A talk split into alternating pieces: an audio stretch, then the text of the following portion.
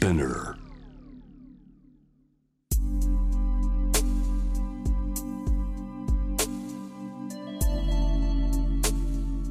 眠らない街六本木。高層ビルの一室に現れる深夜の保健室。重たいドアの向こう側。ここでは誰もが飾らない言葉で語り始める。心の声を聞き出す。特別な聴診器を持って迎えるのは酒と涙と哀愁をこよなく愛するイラストレーターの田中美咲。恋仕事家族。そして性のこと。一人一人で違う。体と心のカルテ。J-WAVE ミッドナイトチャイム。ようこそ深夜の保健室へ。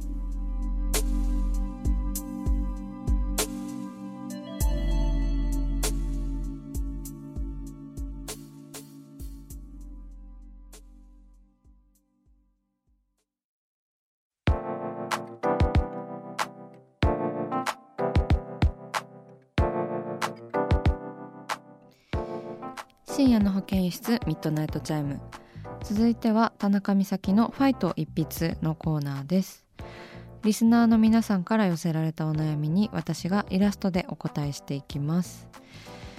ラジオネーム洗顔はジェル派さん21歳美容師アシスタントの方です。告白されて付き合った彼氏と3ヶ月で別れました。理由は私が好きになれなかったからです。それ以来彼氏はいらないけれどちやほやされたいと思いクラブで会った人とセックスをしたりしましたが心は満たされませんでした。そんな私に最近気になる人ができました。古着屋の店員さんです。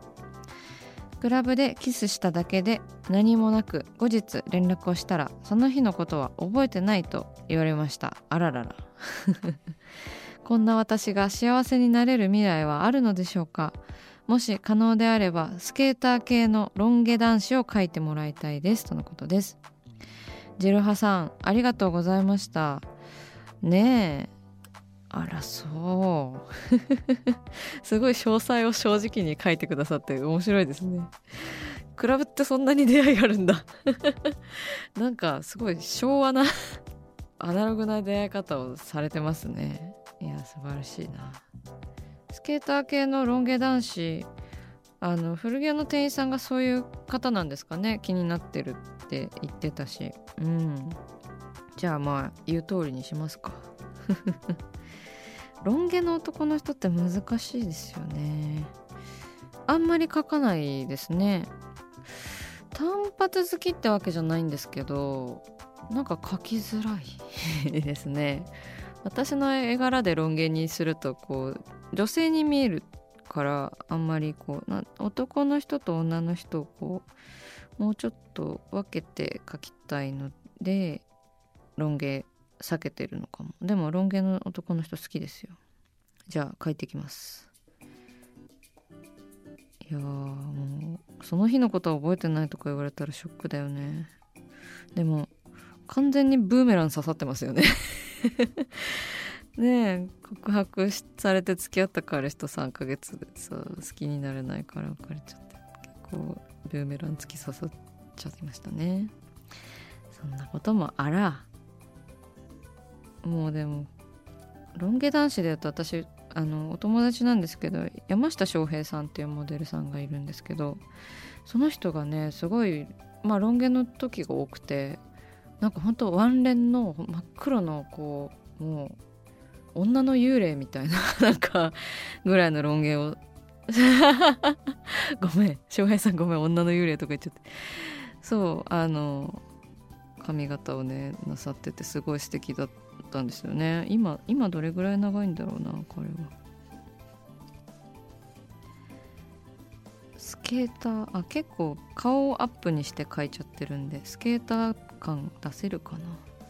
スケーターといえばやっぱパーカーですよね。古着のこうなんかちょっとボロボロのパーカーを。あともう絶対あの前の紐を結ぶっていうね。なんか最近の男の人パーカーの紐結んでんの何なんすか？流行りなんですか？誰が流行らしたんだろう？みんななんか飲み会で気づいたらみんなそのなんか前蝶々結びしてるみたいなことが前あって何なんだろうって思ってましたけど。まあ悪悪くないですけどね別に。私もやるし。悪くないとか言って。何様じゃっていうああいいですね。あと私スキンヘッドも好きです。うん。ロン毛かスキンヘッド結構好きなんですよね。頭の形いい人すごいいいですよね。私がね男性でこうなんか似合うというかキャキャラに合ってたら絶対スキンヘッドにしてる。てか今でもキャラに合ってたら全然坊主にしたいって思ってます。わめちゃめちゃかっこいい人かけた。でもなんかちょっと友達に似てる。なんか知ってる友達をめちゃめちゃかっこよくしたみたいな 出来栄えになりました。わーい。あスケーター味ありますよちゃんと、まあ、ロン毛でパーカーを着てるちょっと切れ長な感じのねクールなスケーター男子描きました。はい。えー、ねこういう風にリクエストをもらえたらすごくこのコーナー楽です。洗顔はジル派さんありがとうございました。相手を大切にして相手に大切にされるようなそんな声ができるといいですね。まあ時にはボロボロになってもいいのよ。うん。自己判断で。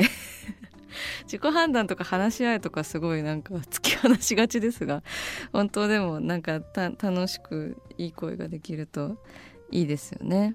はい。描いたイラストは番組インスタグラムにアップしてみんなでシェアしていきます。これまでに描いたイラストも見ることができるのでぜひミッドナイトチャイムのインスタグラムをチェックしてみてください。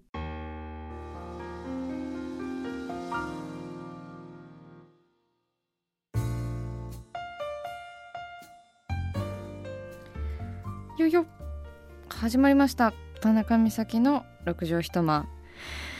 えー、大勢の目に触れたものから人知れずこっそり楽しまれたものまでイラストレーター田中美咲の作品を作者自ら紹介します。今夜もこの時間は番組スタッフと一緒にお送りします。よろしくお願いします。よろしくお願いします。はい。はい。それでは先生今夜の一枚は？無病息災七草ギャルズはい。何のこっちゃ。わからないことでしょうが。こちらはですねあの毎年ね七草がゆのシーズンってあるじゃないですか、はい、1月7日にそのおせちとかその年末年始の食べ過ぎの胃を休めるような、はい、あの無病息災病気にならずに健康でいましょうねみたいな感じのこと意味なのかな？無病息災っていうのは。そうですね。でお正月のその期間もその日までっていうね、うんうん、7日までです。あそうですね、ね、そうだそうだ。それで区切ってるんですもんね。はい。それにちなんでまあ3年ぐらいかな。ここ3年ぐらいその七草がゆ春の七草をこう題材にして絵を描き続けてますね。年一で。うん、でまあ今年の絵は七草ギャルズになったということでしてまあその春の七草をこう一つずつこう擬人化していったみたいなあの絵になっております。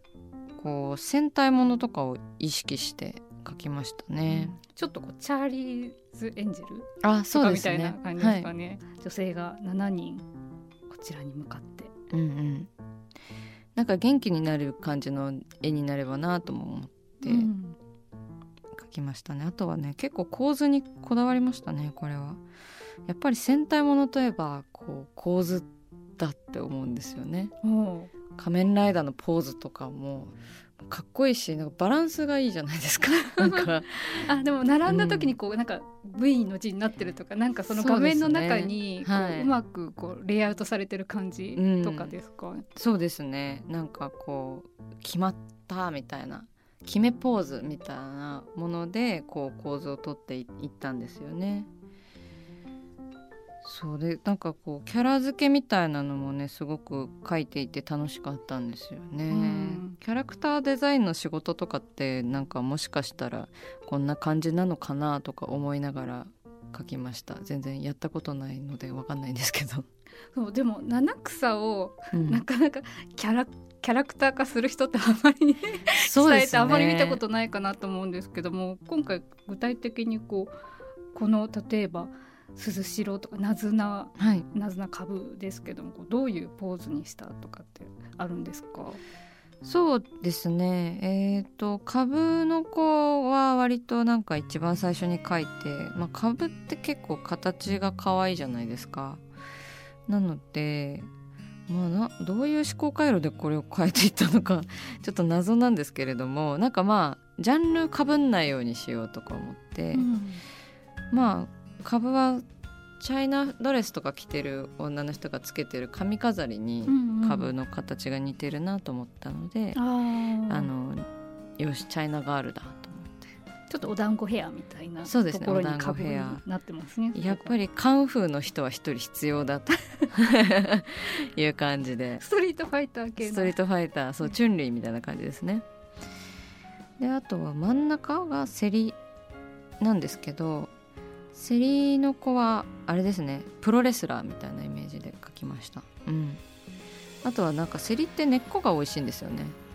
根っこを洗ってこう山形の方でお鍋にするらしくて、うんうん、はい。なんかそれを同居人さんがねセリ鍋っつってよく作ってくれたんですけど、うん、だから根っこもねちゃんと根っこがブラになってるんです。あここはいブラは根っこなんです、そうなんです。ブラ根っこになってますね。頭に生えてるセリがこう背中を伝って胸まで根っこが来てるみたいなイメージで描きました、うん、意外とこうつ辻褄が合ってるんですそうですね。はい。美咲さんでも料理も好きだから、うんうん、なんかこう実感がすごい伴ってるそうです、ね、書かれてる感じがします、うんうん、今回そのもうまた去年と全然違う七草の絵を描いたんですけどなんかね今回はやっぱりこうルポールのドラッグクイーンレースとかネットフリックスのあのドラッグクイーンたちがあの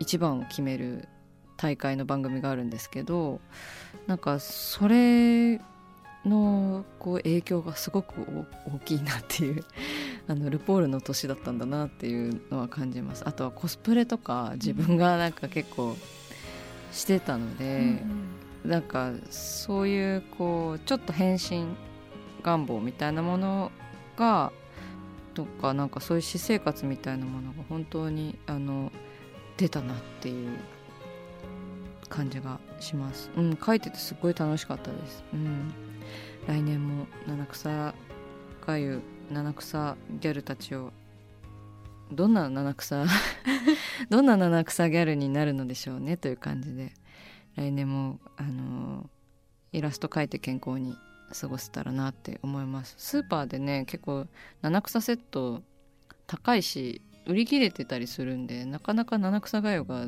実はできてないんですよね私自身は。はい。なので代わりにイラスト描いてるって感じですね。うん。来年も描くぞっていう感じでございます。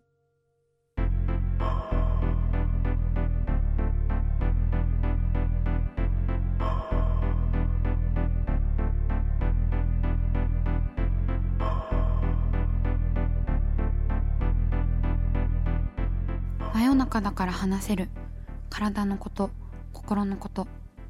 J-WAVE ミッドナイトチャイム公式サイトとインスタグラムは24時間。オープンしています。あなたの悩み番組へのメッセージお寄せください。来週もイラストレーターの田中美咲が深夜の保健室でお待ちしています。